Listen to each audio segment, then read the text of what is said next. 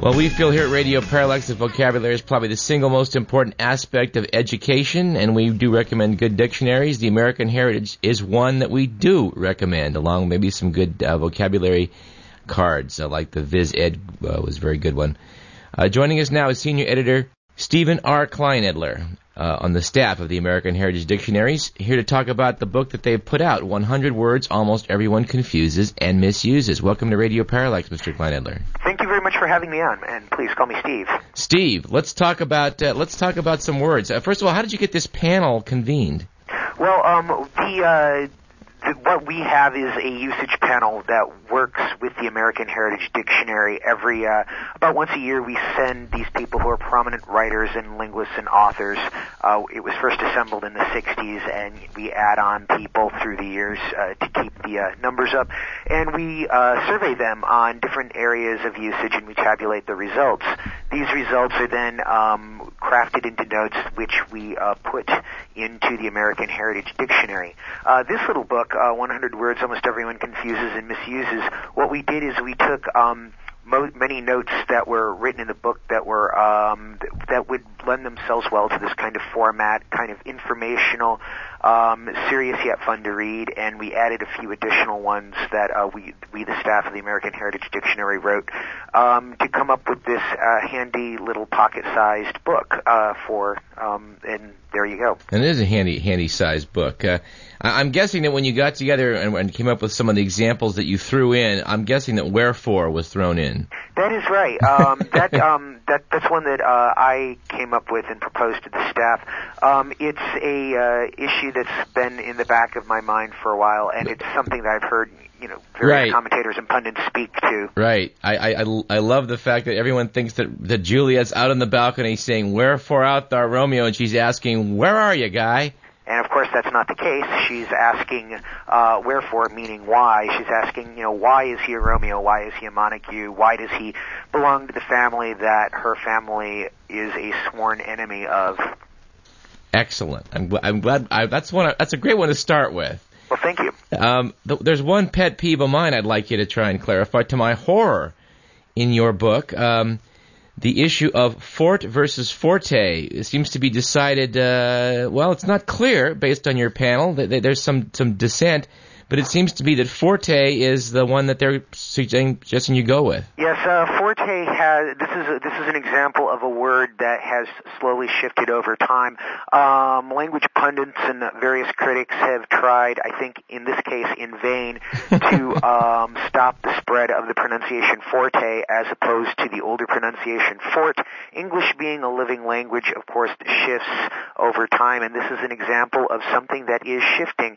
Um, it's worth pointing out, and one of the reasons we include it in this book, um, you know, go ahead and use Forte, but note that if the audience that you're speaking to uh, is inclined to um, be traditionally minded, they may look askance at you, and so you may choose to wish a different, use a different word altogether. Yeah, I'm, I'm I'm upset by this because when I was a student here at this university years back, my roommate, when I used the word forte, he said fort, and he, I said, Forte. He goes, five bucks? We went to the dictionary, pulled it out, and to my horror, Fort was the preferred pronunciation. So I've won some money on this over the years ever since. Yeah, it, it it's words sometimes um shift and change over time. Patio um was initially pronounced patio. Oh. Um, some you'll still hear some older speakers uh, say it. Uh, another word uh, that I real uh, we, you know people go back and forth between status and status. Uh, trauma was once universally pronounced trauma. Uh, the drink daiquiri used to be pronounced daiquiri. Wow. Um, so there's a whole, the, the, the pronunciations do shift over time. You've solved the mystery in my own family for the for that went back to childhood. My grandmother used to pronounce the patio in the backyard the patio. Yes. I'll It, be um, darned. It, that was um, how it was originally brought into English, and it became uh, ever more anglicized as it lost any association t- from uh, the uh, how it entered into the language. I'll be darned. Yep. And, and we should clarify there is number 51 in your book. There is no such word as irregardless. Well, there is a word, of course. Whether or not it's a legitimate or an accepted word is a uh, different matter entirely. Um, irregardless is one of those words that has been so hammered away at by uh, language critics, uh, grammar teachers. It's doubtful that it will ever become acceptable because in too many people's mind, it, it's been drummed into them that it's incorrect. It's worth pointing out, however, that the reason that um, language critics look down on it is uh, because of this apparent inconsistency. You've got the less suffix and the ear prefix uh, seemingly um, doing the same thing to the word uh, regard, and therefore the word is viewed as Right. illogical. Um, I should point out, as the note does, that um, English isn't always a completely logical language, and for example, there are perfectly legitimate words that, when you think about them, seem illogical. You've got the word ravel, which means to take apart by pulling yarn, Right. ravel a sweater. The word unravel, un means not, but unravel means the exact same thing as ravel. Well, speaking of that, number you you spent some time putting number word number 36 and number 48. Flammable and inflammable Oh, yes. are the same thing. That is correct. The, there, the in of inflammable does not mean not. The in in inflammable is an is an intensive prefix. Um, as a result, uh, inflammable means the same thing as flammable, and this is actually uh, an important word for public safety because uh, Right. if you're creating clothing or draperies or whatnot, um, you need to know that if you buy something inflammable, that it's likely to burst into flames and that you're not protected. Uh, of course, Uh-huh. if you're a manufacturer and you want to point out that your product won't burst into flames, you should use the word non-flammable. And people go, uh, well, why does you know why, why does inflammable mean that? Well, it's just come down to us from uh, Middle English, which came down from Latin, and that's what the word was in Latin. Now, uh, you, you start out in this book early on talking about the word aggravate hmm and whether it's okay to use that in the sense of to irritate. And your Right. your panel voted by by two to one margin yes. Um, yeah, that's another. Aggravate is a uh, word that um, originally was roundly condemned when the extended uh, use for um, irritation uh, came into being, and over the period of time, I, maybe they're focused more on um, condemning, hopefully, or irregardless, or other words. Um, resistance to aggravate to mean irritate has uh, steadily declined through the years. Yeah.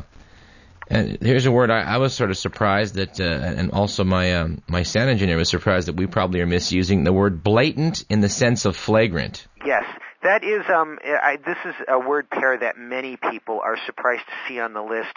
Um, it is, however, a word pair that um, uh, language critics will harp on. Um, there is a, uh, an, a there's a fairly common use of blatant to mean obvious, uh, and uh, that, however, is um, looked down upon by. Uh, many language critics, and so it's something to be aware of. Uh, again, some of these issues in here are very cut and dried. Um, the you know conjugating lie or lay. There are you know you've got you've got lay, you've got laid. There are very definite right or wrong. Uh, there are many word pairs or word items in here where the uh, condemnation against it is a little more gray. Perhaps the uh, opinion is shifting. Perhaps uh, the opinion against it was never unanimous. Um, blatant and flagrant is definitely a item that falls in that uh, latter category. By no means is it universally condemned, but um, excessively careful people will um, look to that as a sign of whether or not you know what you're talking about and whether you have all your nuances in order. Yeah. If your nuances are correct, you're using blatant only to emphasize that, that it was a failure to conceal the act. Exactly. Yeah. Yeah. Let's do some pronunciations. English is famous for uh, how we how we mess those up. Um, it isn't mischievous; it's mischievous. It's mischievous, and not only is it mi- uh, the mispronunciation of mischievous often leads to the misspelling of that word, um, but no, the word is uh, correctly pronounced mischievous. And uh, and it's apparent here. That, this one surprised me. Your very last entry, that uh, zoology is the preferred pronunciation, but zoology is becoming to be accepted. It, it, and one reason we put it, well, there's a couple of reasons we put it in there. We thought it would be nice to end the book with a Z word, and there aren't that many issues. Um, but also, it is a fact that a lot of people aren't aware that um, the original pronunciation, and in fact, uh, the preferred pronunciation in the field is zoology. Um, not unlike the zo sound of protozoan, for Mhm. example. Right. I guess it hadn't occurred to me that most people will be surprised that zoology is correct, but yeah, I guess in the general population, people go to the zoo, so it's zoology. Exactly, and and, and it, it is uh, the the shortening of zoo, which which comes from the phrase uh, the phrase zoological garden, as zoo has become the norm for uh, that place that you go to to see the animals. Uh, it, it is undoubtedly the reason why people then extend that zoo sound to zoology. Sure. We're speaking with Steve Kleinedler from the American Heritage Dictionaries about uh, 100 words almost everyone confuses and misuses, in particular the book out of uh, that's currently out of that same title. Steve, can we talk about uh, the uh, the the bomb among mispronunciations? Nuclear. Yes, um, that is uh, definitely a, a pet peeve of most people who know that the word is pr- properly pronounced nuclear. Um, it is. I should point out that it is not restricted to the current administration. There is evidence of previous administrations, both Democratic and Republican, uh, using it, including Eisenhower and Carter. Um, I'm I'm shocked by Carter because he was on a nuclear sub. It is thought that one reason why many it works its way into politics in the political arena is that um, nuclear is a common pronunciation or a more common pronunciation within the military, and Uh-huh. it's probably precisely because of that Right. Carter may have used it because that is probably what he heard when he was there.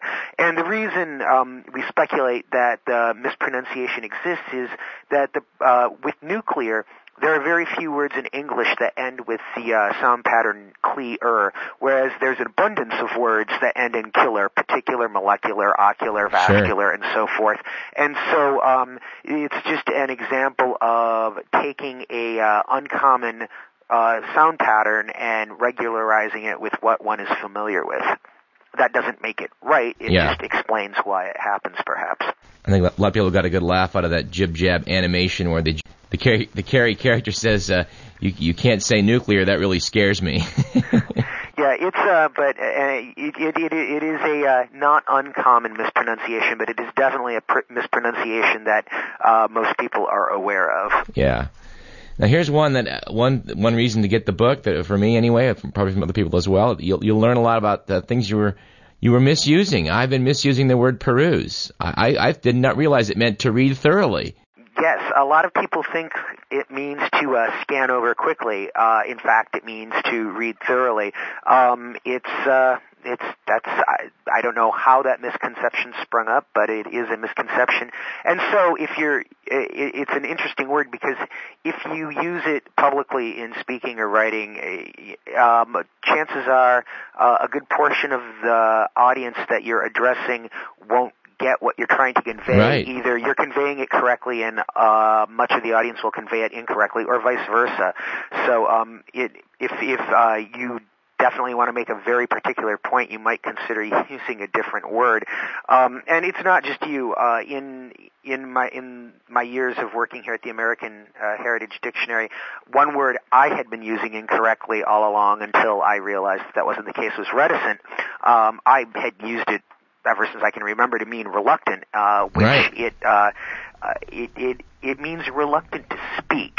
Yes. Um, if if you're, it does not mean, or I mean, it, it's considered an incorrect usage to mean reluctant to act or reluctant to do. Mhm. Um, and that was that was a new one to me when I started here. So we all Hmm. learn So correctly, it says more or less someone shy to, to go to speak. exactly. Yeah.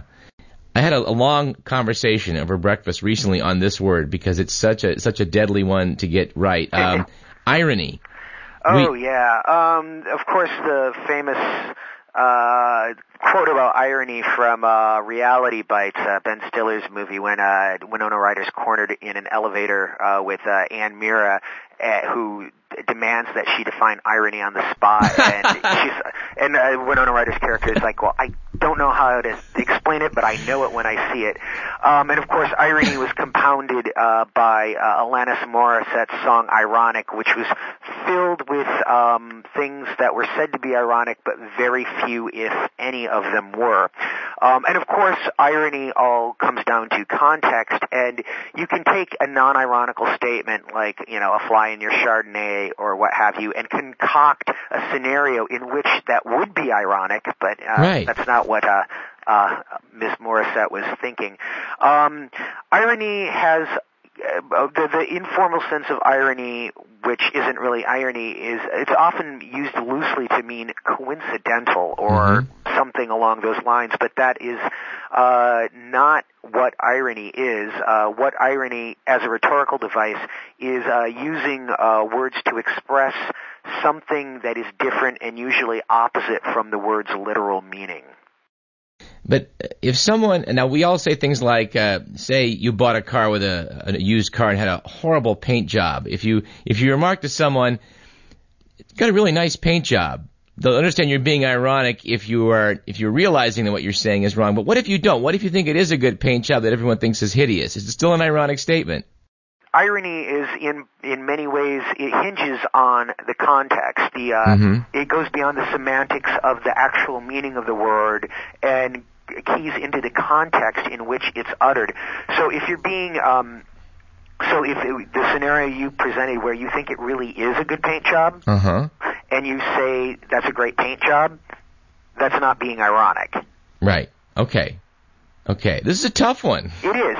It is. Um, and you know, it's uh, because it is is the word is so thrown around. Um, it's kind of the how it's perceived is very muddy. But if, if from a rhetorical standpoint, um, it has a very clear and concrete meaning. Yeah. Um, uh, it, but it, it doesn't mean a coincidence, or it's not something that's you know a bummer. Ah, too bad. It doesn't mean sarcastic either. It doesn't mean sar- although you can use sarcasm and irony together, um, they in that case would overlap. But sarcasm in and of itself is not irony.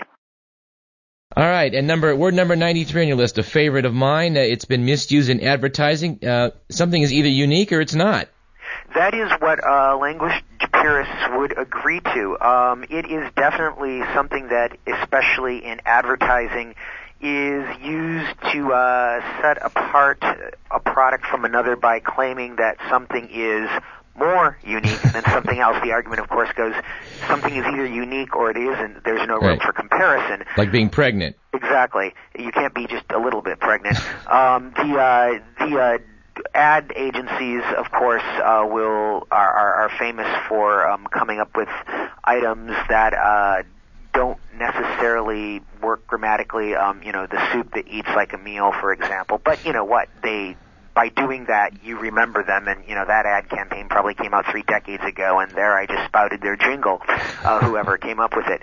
So um, it, it isn't surprising that uh, the, this would come from the world of advertising. Now, other people say, okay, you know what? We un- we get the fact that unique is an absolute, but you know you can talk about the qualities that make something unique, and the, there are arguments to be made that although logically you can't something that's absolute can't be more absolute than something else. Um, it's a uh, it, it it's kind of loosely used as a synonym for amazing or extraordinary. Um, and in that regard, you could tack on more or totally or you know what have you. I'm I'm stick I'm sticking with it. Either you are or you aren't. Speaking about ways to really go wrong, if you use the word penultimate when you mean last, you, you're go, you've gone wrong. That is so much my pet peeve. Uh, penultimate. Um, people who think that this means better than ultimate or greater than ultimate, um, well, they're wrong. Uh, pen is from a Latin word uh, meaning almost, and penultimate, of course, it means next to last. You talk about penultimate uh, syllable stress. Um, I suppose you could refer to a the penultimate runner who came in second place. Um, at any rate, penultimate means second to last, and that's something you'll also hear um, in marketing pitches. You know, talking about the penultimate product. Yeah.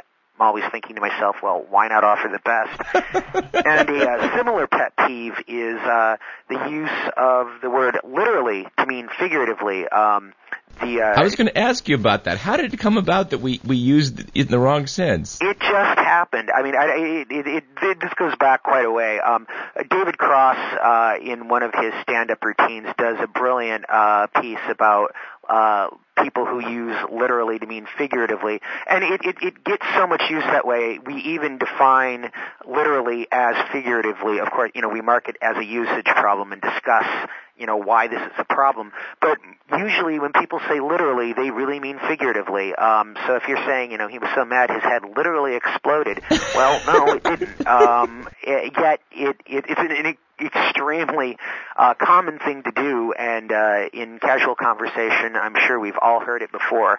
But um, nonetheless, it's definitely worth pointing out. Yeah, comedian Al Franken pointed out when his case on fair and balanced being uh, being tossed out of court, he said uh, when people say something was uh, literally laughed out of court, they usually mean it was figuratively laughed out of court. In this case, it was literally laughed out of court. So it's a it's it's it's it's an interesting word in that it it it just has when you when you think something literal, meaning you know by the word, you know, verbatim, and it has come to be used to mean something completely opposite. That's you know just the beauty of the changing of language over time. Well, Steve, unfortunately, we're out of time. Although I've enjoyed this immensely. Is there one final word you want to toss out? Another pet peeve you may want to clarify for the audience? Um, I we've hit most. I mean, my two big pet peeves are have been penultimate and uh, literally. I have to say, um, I'm I'm pretty laid back when it comes to language. My job as a dictionary editor is to catalog how people speak, and then to provide um, rules for people who want to know how to speak precisely. So I just, I, you know, I get a kick out of listening to people on the street or in the elevator or on the subway, and uh, so when you're out talking in public, just be aware that a uh, linguist might be listening to you and taking down notes. Well, we thank you for speaking with us. The book, once again, is 100 words almost everyone confuses and misuses. Uh, thank you, Stephen Kleinedler. Well, thank you very much for your time. All righty. Bye. Bye-bye.